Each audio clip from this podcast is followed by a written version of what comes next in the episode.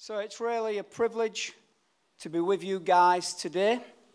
I've traveled literally thousands of miles from Colombia, especially to be with you. And I, I know, I know you might be asking the question why has he come all this way? Because God whispered into my spirit that Revive Church needed a real, live, whole person. Being that Hull is the UK City of Culture for 2017. But simply being from Hull isn't really enough. It doesn't quite cut the mustard, does it? To be totally authentic, the speaker has to come from Hessle Roadley and be born and bred within one mile of the sound of Boulevard Baptist church bells. now, that would be me, sir.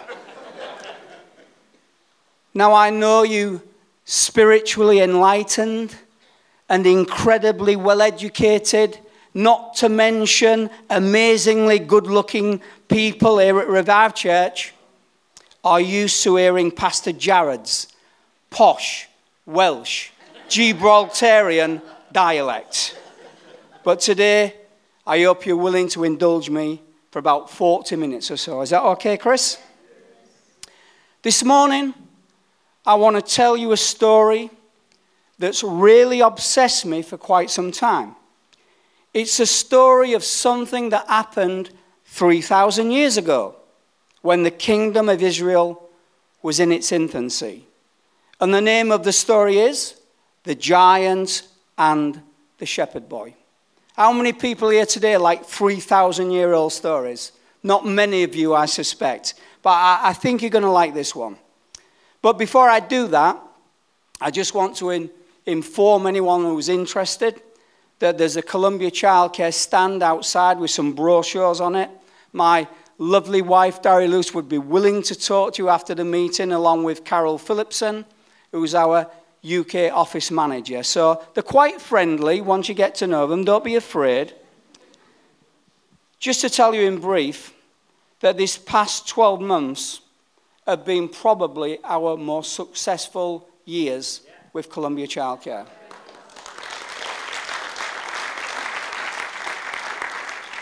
For example, we saw all our graduates from the various schools gain incredibly high grades, and go on to university.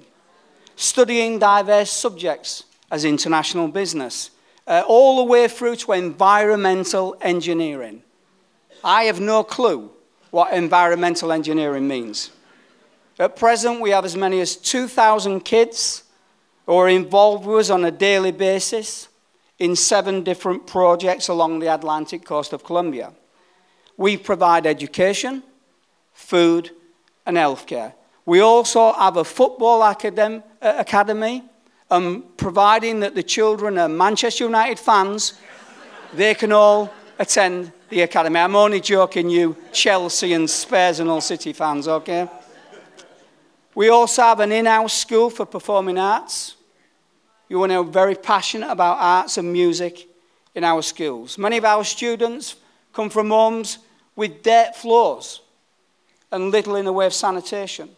Initially, they dared to dream, and now for many, their dreams are becoming a reality. The expectation level of these kids has raised exponentially. I remember a few years ago when I was kind of listening to some kids talking, it was like if we can just get through the school, perhaps we can get a job in the building trade. Perhaps we can clean the hotels you know, because we got many hotels in Santa Marta where I live. And I think it was about three weeks ago, again, I'm kind of listening, eavesdropping to some students speaking. And now it's like they're not talking about building sites or cleaning hotels. They're talking about university. And they're talking about becoming useful members of society. From dirt floor to university. Come on, guys, it doesn't get much better than that. Nelson Mandela said that education is like gold bunion to kids from underprivileged, um, families, and I, I agree with that.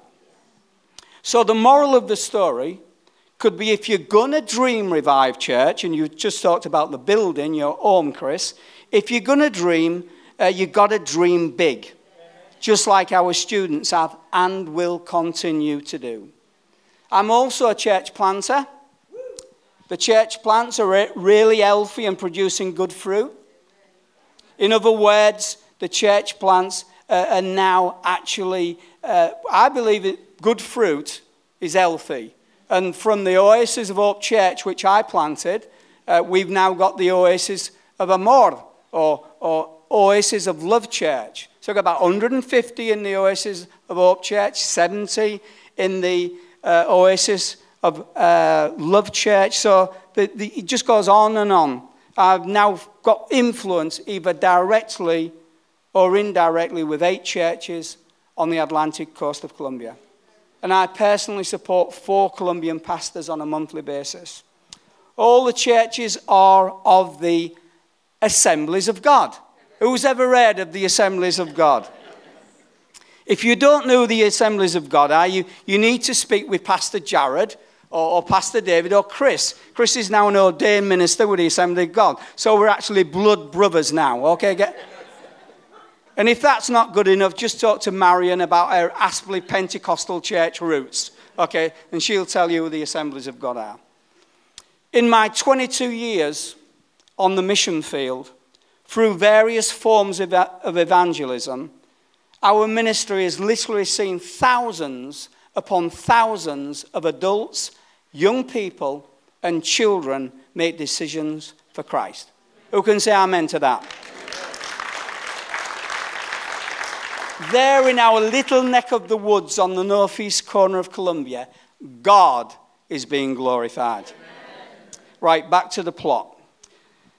This 3,000 year old story takes place in an area called Socoh in Judah, which was about 14 miles west of Bethlehem, uh, Bethlehem in what is now Israel. The reason the story obsessed me is that I thought I understood it, and then I went back over it, uh, and I realized that I didn't understand it at all. I needed God to give me revelation about this story. How many are looking for revelation at Revive Church this morning? Rich Dixon is, I can see that, and Linda, he just nodded. Ancient Palestine had on its eastern border a mountain range and a coastal plain which ran along the Mediterranean, where Tel Aviv is now. And connecting the mountain range with the coastal plain is an area called Shephelah which is really a series of valleys and ridges that run from east to west. Historically, in that region, Shephelah served a strategic fun- function. Hostile armies on the coastal plain found their way up into the mountains and threatened those living in the immediate area below. The Philistines, who were Israel's biggest enemy, were living on the coastal plain. They were originally from Crete and were seafaring people, but by this time they'd settled in the lowland. In this story, the, Phil- the Philistines began to make their way through the valleys and up into the mountains because what they wanted to do was occupy the island near Bethlehem and split the kingdom of Israel in two. Divide and conquer was their strategy. What does the Bible say about divide and conquer? It says, "A house divided will fall. And I really believe that that's a word for someone in this assembly this morning. And the kingdom of Israel, which was ruled by King Saul, obviously catches wind of the enemy's intentions. And Saul brings his army to confront the Philistines in a place called the Valley of Elah. The Israelites dig in along the northern ridge, and the Philistines dig in along the southern ridge. And the two armies, with the valley in between them, just sit there for weeks and stare at each other. They're deadlocked. Is everybody still with me? They're deadlocked, these two armies. Neither can attack the other. Because to attack the other side, you've got to come down the mountain into the valley and then up the other side where you would be completely exposed to attack. So, finally, to break the deadlock, the Philistines send their mightiest warrior down into the valley floor. And he calls out and he says to the Israelites, Send your bravest warrior down and we'll have this out right now, just the two of us. This was a tradition in ancient warfare called single armed combat. It was a way of settling disputes without incurring the bloodshed of a major battle. We used to sort out disputes in the same way down Hessle Road Hull when I was a kid. Bare fist fighting, toe to toe. I used to do that when I was a kid. And I can tell you, I never, ever won one of those fights. I don't think it happened down there nowadays because things have got a little bit nastier, haven't they? So the Philistine, who was sent down, is this mighty warrior, a giant of a man. The Bible says in 1 Samuel 17:4 that the giant is more than nine feet tall. That's even taller than Rich Dixon, isn't it? He's fitted out head to toe in this glittering bronze armor. He's got a sword and he's got a, a javelin and he's got a spear. In other words, he's well tooled up, Chris. He is absolutely terrifying. He's so terrifying that none of the Israelite soldiers want to fight him.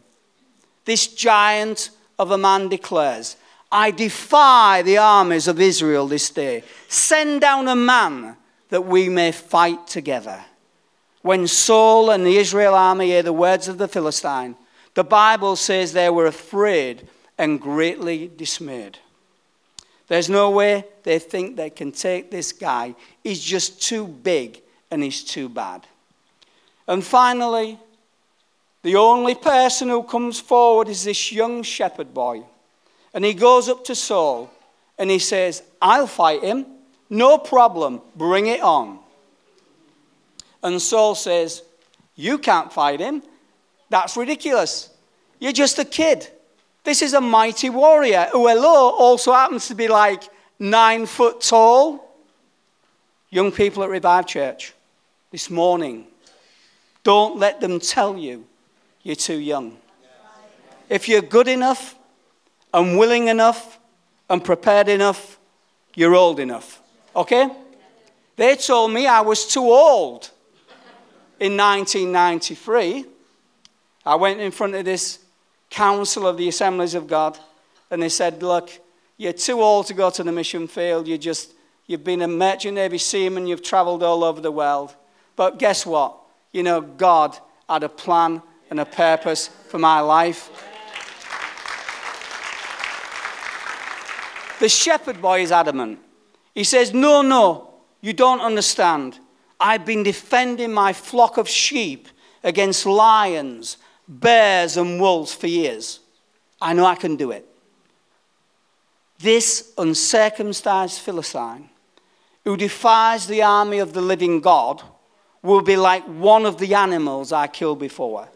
The Lord who delivered me from the paw of the lion and the bear will deliver me from the hand of this Philistine. And Saul is left with no choice but to allow the shepherd boy to fight. Otherwise, the stalemate could go on indefinitely. And at the same time, he would lose, lose face by not sending out someone to challenge the giant. The Bible says Eliab, the shepherd boy's elder brother, called him prideful and insolent on hearing that his baby brother was willing to fight the giant.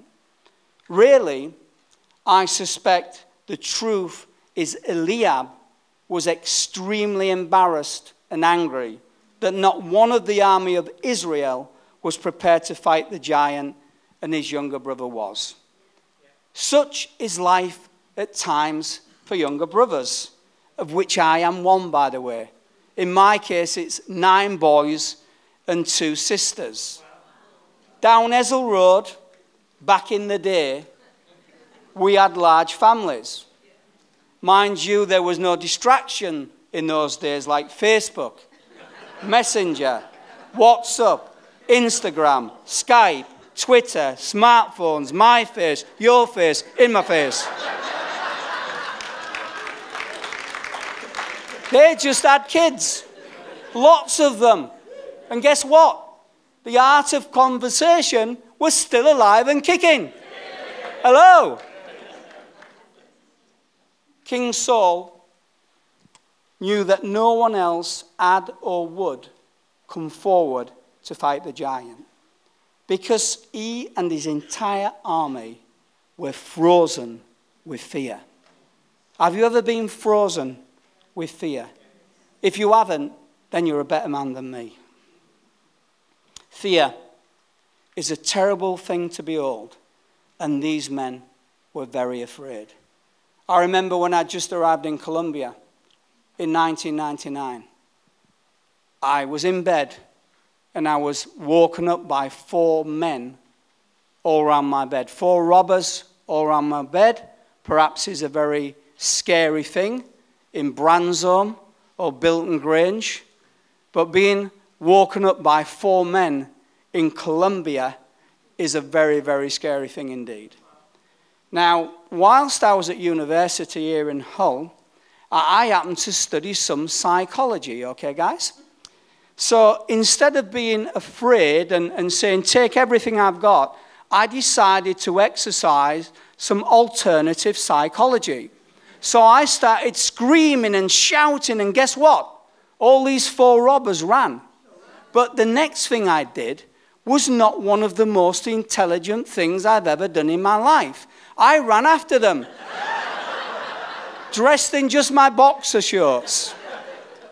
When I got to the bottom of the stairs, a scorpion bit me. Okay? Now, when a scorpion bites you, your tongue goes numb and you lose all the power in your legs and stuff like that. So I got outside, could see the robbers, but then I collapsed. Okay? And eventually, someone got me to the hospital and they pumped me full of kind of medicines and injections, you know, uh, and I was traumatized for perhaps three or four days. But God is good, isn't He? He sent these ravens to feed me and to build me up. And, and after a, a, four or five days, I was good.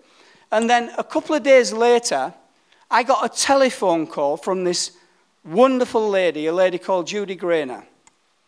Now, Judy Grainer, she is a PhD, not like Bill Kirby's PhD. She is a real PhD. And, and Judy is a very conservative lady indeed. Uh, Christianity has been in their family for over 200 years. How good's that? Uh, and Judy said, Dave, she never got excited, Judy, and you'd never see her excited. If she really got excited, Nigel, she'd raise her, heels about two inches like that or something. She said, Dave, I just had this vision. I thought, Judy Grainer, she's had a vision? Come on, tell me about it. She said, the vision was that you were chasing after the four robbers, right? And, and at the precise moment that a robber was going to pull out a gun and shoot you, you collapsed on the floor. So I truly believe that God is in the business of providing protection for his missionaries. So King Saul turns to the kid and he says, All right, you can fight, but you've got to wear this armor. You can't go as you are. It will be a no contest. So he tries to give the shepherd boy his armor. And the boy says, No, I can't wear this stuff. The biblical verse found in 1 Samuel 17 says, I cannot wear this, for I have not proved it. Meaning, I've never worn armor before.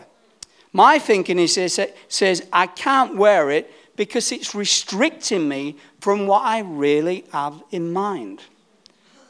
The armor and the state of the art weaponry wear the wrong fit for this shepherd boy. Have you ever felt that something is simply the wrong fit for you?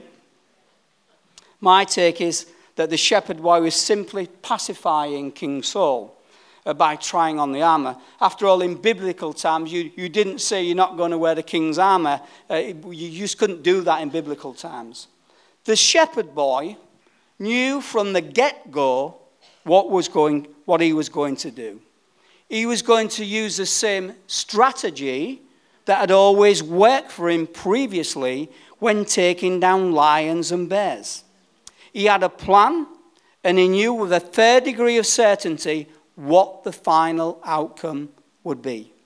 Plan plus purpose almost always equals success. In other words, the shepherd boy had a clear mental image of a preferred future. That's one definition of vision, by the way. Without vision, the boy would surely perish. So the shepherd boy reaches down onto the ground and he picks up five smooth stones and he puts them in his pouch and he starts to walk down the mountainside to meet the giant in the valley below. And the giant sees this figure approaching and he calls out, Come to me so I can feed your flesh to the birds of the heavens and the beasts of the field. I think the giant meant business, don't you? The shepherd boy replied, You come to me with a sword, spear, and javelin. But I come to you in the name of the Lord of hosts, the God of the armies of Israel, who you have defied this day. And I believe that the Lord will deliver you into my hand. Hallelujah. Amen. The shepherd boy didn't say that, I just thought I'd add it. and the shepherd boy draws closer and closer. And the giant sees that he's carrying a staff made of wood. That's all he's visibly carrying, apart from his pouch. That's a man bag to you guys, okay? And according to all this scripture, the giant says, Am I a dog that you would come to me with sticks? At that, the shepherd boy takes one of the stones out of his pouch, puts it in his sling, and begins swinging it around and around and lets fly. And it's the giant right between the eyes in his most vulnerable spot. And he falls to the ground, either dead or unconscious. And the shepherd boy runs up and he takes the giant's sword. Remember, guys, he who lives by the sword shall perish by the sword. And he cuts off the giant's head. And when the Philistine, uh, Philistine army see this, they turn and run for their lives with the army of Israel in pursuit something suddenly seems to have changed in the mindset of the army of Israel. They've moved from like frozen with fear to, hey guys, we won, didn't we? Let's go and get them. And of course, the name of the giant is Goliath, and the name of the shepherd boy is David. And the reason that story has obsessed me is that everything that I thought that I knew about the story turned out to be, shall we say, open to debate. Allow me to explain. So, David, in this story, is supposed to be the underdog, right?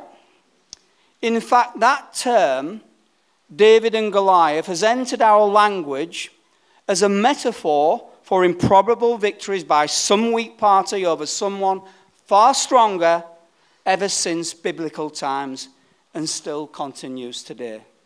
We use terminology like uh, he's a giant killer, it's a David and Goliath scenario, etc., etc. But why do we call David an underdog? Well, we call him an underdog because he's perceived as this kid, a little kid. And Goliath is this big, strong giant of a man. We also call him an underdog because Goliath is an experienced warrior and David is just a shepherd. After all, shepherds are not stereotypically seen as giant killers, right? But mostly, we called David an underdog because it appeared to be a total mi- mismatch on Big Fight Day. Goliath is fitted out with all this modern weaponry, the glittering coat of armor, a sword, a javelin, a spear, and all David has is a sling and five small stones concealed in his pouch. Well, let's start with the phrase all David has is a sling, because that's the first mistake that we make. Okay, guys? In ancient warfare, there are three kinds of warriors. Number one, there's cavalry, who are men on horseback or with chariots. Number two, there's infantry, who are foot soldiers armed with swords and shields and some kind of armor. And finally, there's artillery, in those days, the artillery are either archers or, more importantly, in this case, slingers. Okay? A slinger is someone who has a pouch with two long cords attached to it.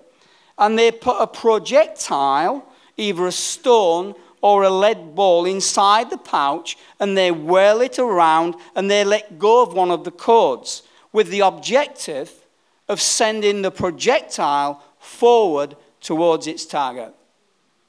Are you still with me? Yes. That's what David has. And it's important to understand that this sling is not a child's toy that you can purchase from Toys R Us. It's a real weapon. Everyone say real weapon. It's in fact an incredibly devastating weapon.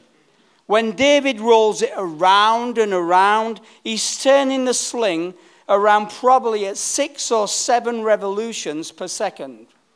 And that means that when the stone is released, it's going forward at a tremendous speed, probably 35 meters per second. That's substantially faster than a cricket ball sent down by even the quickest of bowlers. Before I left the mission field, left for the mission field in 1995, I played co- uh, cricket for Cottingham Cricket Club. Okay? And I was an opening batsman. And I faced some extremely fast bowlers.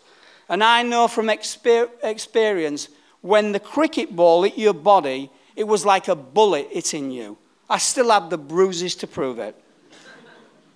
Moreover, the stones in the valley of Elah were not normal stones.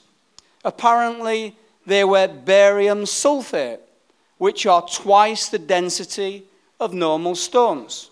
If you do the calculations on the ballistics, on the stopping power of a stone fired from David's sling, it's roughly equal to the stopping power of a .45 caliber handgun.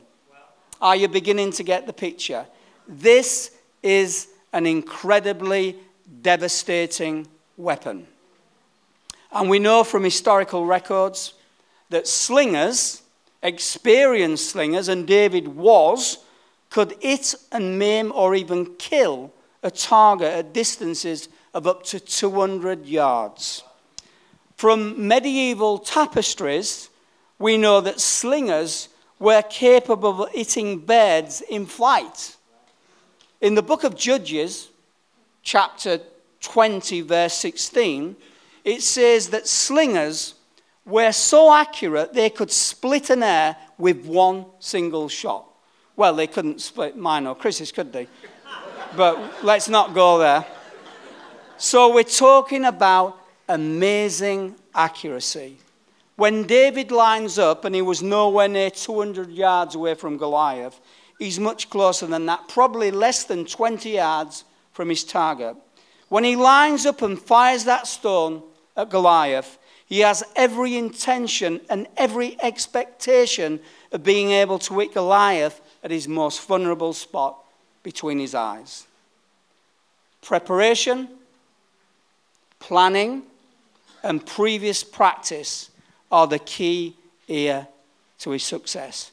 Preparation, planning, and previous practice. Just remember all the P's, and you're good to go.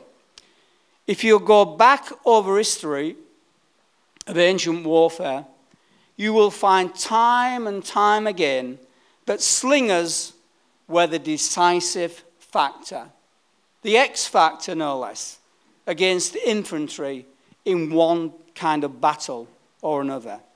David was the right man in the right place, doing the right thing at the right time.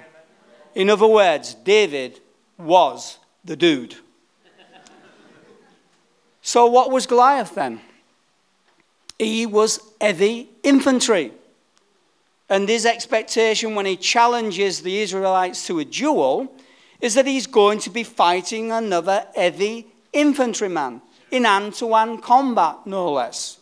When he says, Come to me, that I might feed your flesh to the birds and the heavens and the beasts of the field, the key phrase is, Come to me. Come to me because we're going to fight hand to hand, face to face, just like they did down Ezra Road back in the day. And in this format, the giant was the greatest, unbeatable, invincible. He was the Muhammad Ali of his day. King Saul had the same expectation that Goliath was invincible. David says, I want to fight Goliath. And Saul tries to give him his armor. Because Saul is thinking, when you say fight Goliath, you mean fight him hand to hand combat, infantry on infantry. But David had a totally different plan. He was never going to fight Goliath hand to hand. Why would he? He's just this rosy red cheeked, handsome shepherd boy. Just a kid. David looked even younger than Pastor Jared did when he left Kingdom Faith Ministries back in the day. And now we're talking young, aren't we? David spent his entire career using a sling to defend his flock against lions, bears, and wolves. That's where his strength lies. That's what he does best. That was his day job. So here he is, this shepherd boy, experienced in the use of a devastating weapon, up against this lumbering giants weighed down by hundreds of pounds of armor and these incredibly heavy weapons that really are only used in short range combat. Goliath, my friends, was a sitting duck. In David's eyes, it's already a done deal. Goliath didn't stand a chance. It was a no brainer. The bookies would have stopped all bets. Goliath simply couldn't win. So stop calling David an, un- an underdog because he wasn't. David had a vision and a plan. All he needed was the opportunity to execute it. How many are waiting on God this morning? Perhaps they've had a vision. If you've had a vision, you need to tell Pastor Jared or one of the other pastors all about it. Because they're the people of God who have elected to be authority in your life. And they need to know about it.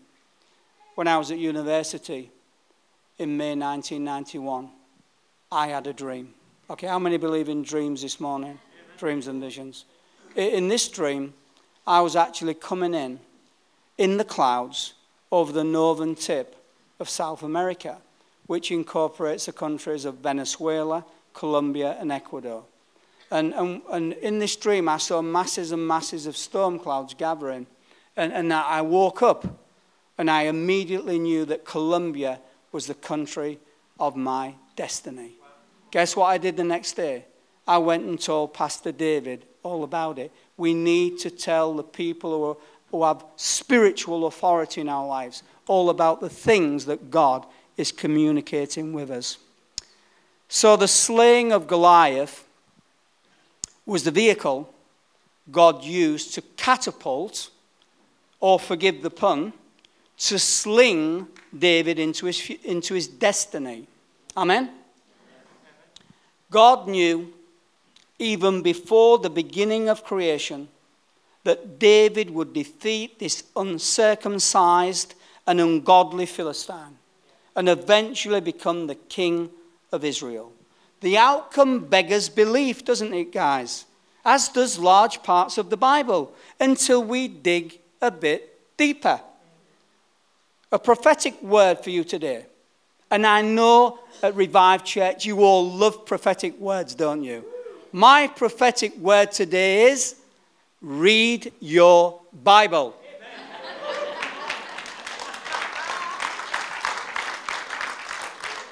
God knows all about us. He knows where we've been. He knows where we are now. And most importantly, He knows our futures. It's been said, and I know from personal experience, that it's not so important how we start this journey of life, but it's very important how we finish it, guys. So we're going to fin- finish strong at Revive Church, right? Jeremiah 29 11 says, For I know the plans I have for you, declares the Lord. Plans to prosper you and not harm you, plans to give you hope and a future. How many believe that this morning? Your future is guaranteed when you place your trust in the eternal God and not in the things of this temporal world reading your Bible first up is far more important than turning on your computer and reading your email and Facebook messages. How many can say amen to that? Let me share with you a second piece of information that we need to ponder on regarding this morning's story. It's not just that we misunderstood David's role, strategy, and personal choice of weaponry we also profoundly misunderstood Goliath too. Goliath was not what he seemed to be. Okay? Do you know anyone like that? Someone who possibly looks and sounds like a saint inside the church or in the workplace, but outside the church's four walls, uh, they act in a totally different way. An interesting anomaly to ponder on. And at my age, I'm into pondering and considering the lily. Okay, I'm not like I was a few years ago, Marion. Okay? There's all kinds of pointers or clues as to why Goliath was not what he seemed to be. Things that in retrospect seem quite puzzling and don't square with his image as this invincible, mighty warrior. To begin with, the Bible says that Goliath is led onto the valley floor by an attendant. The attendant's called a shield bearer. Using a shield bearer would give some validity as to why Goliath needed to be escorted that day. But there's other theories. Is this mighty warrior challenging the Israelites to one on one combat? Why is he, theoretically, being led by the hand, by some shield bearer, presumably to the very, very point of combat. Secondly, the Bible story makes special note of how slowly Goliath moves. An odd thing to say when you're describing the mightiest warrior known to man at that time. Okay, admittedly, he's laden down by his weaponry. But Bible scholars still point out his apparent slowness. And then there's this whole thing about how long it takes Goliath to, to act, uh, to react to the sight of David. So David's coming down the mountain towards Goliath, who's waiting on the valley floor. And David's clearly not prepared for hand to hand combat. There is nothing about him that says, I am about to, to fight you hand to hand, infantry on infantry. He's not even carrying a sword. Why does Goliath not react to that earlier? It's as if he's oblivious to what's going on. And there's that strange comment that he makes to David as David draws closer Am I a dog that you should come to me with sticks? Sticks? David only had one stick, and that was his staff. Well, it turns out that there's been a great deal of speculation within the medical community about whether there was something fundamentally wrong with Goliath. For example, there's been several articles written in well respected medical journals that started a chain of speculation regarding an explanation for Goliath's height. So Goliath is head and shoulders above all of his peers in that era. Nine foot tall. And usually, when someone is that far out of the norm, there's a reason why. The most common form of giantism is a condition called acromegaly. Everyone say acromegaly. Well, I'm in a good mood, so I'll give you six out of ten for that. Okay. acromegaly is caused by a benign tumor on the pituitary gland that causes an overproduction of human growth hormone. And throughout history, many of the most famous giants have all had this particular condition. The tallest person medically recorded was a guy named Robert Wadlow. Robert was still growing when he died at the age of 24. He was almost nine foot tall and he was inflicted with this condition. So, anyone who's unusually tall, and we're not talking about Rich Dixon now, he's not that tall, he's only about seven foot five. That's the first explanation the medical profession normally come up with. Also, this particular condition has a very distinct set of side effects associated with it, principally having to do with poor vision. The pituitary tumor, as it grows, often starts to compress the visual nerves in the brain, with re- the result that people with acromegaly have either double vision or they are profoundly short sighted. So, when people have started to speculate about what might have been wrong with Goliath, they said, wait a minute, this guy looks and sounds awful, uh, an awfully lot like someone with this infirmity. In actual fact, scholars have also discovered that another member of Goliath's family is recorded as having six fingers on each hand and six toes on each foot. Another commonality amongst acromegaly sufferers. So a picture is beginning to take shape, which would explain so much of what was strange about Goliath's behavior that day. Why does he move so slowly and have to be escorted onto the valley floor? Why is he so strangely oblivious uh, to David that he doesn't understand that David's not going to fight hand to hand? In all probability, it was simply because he couldn't see him. It's as simple as that.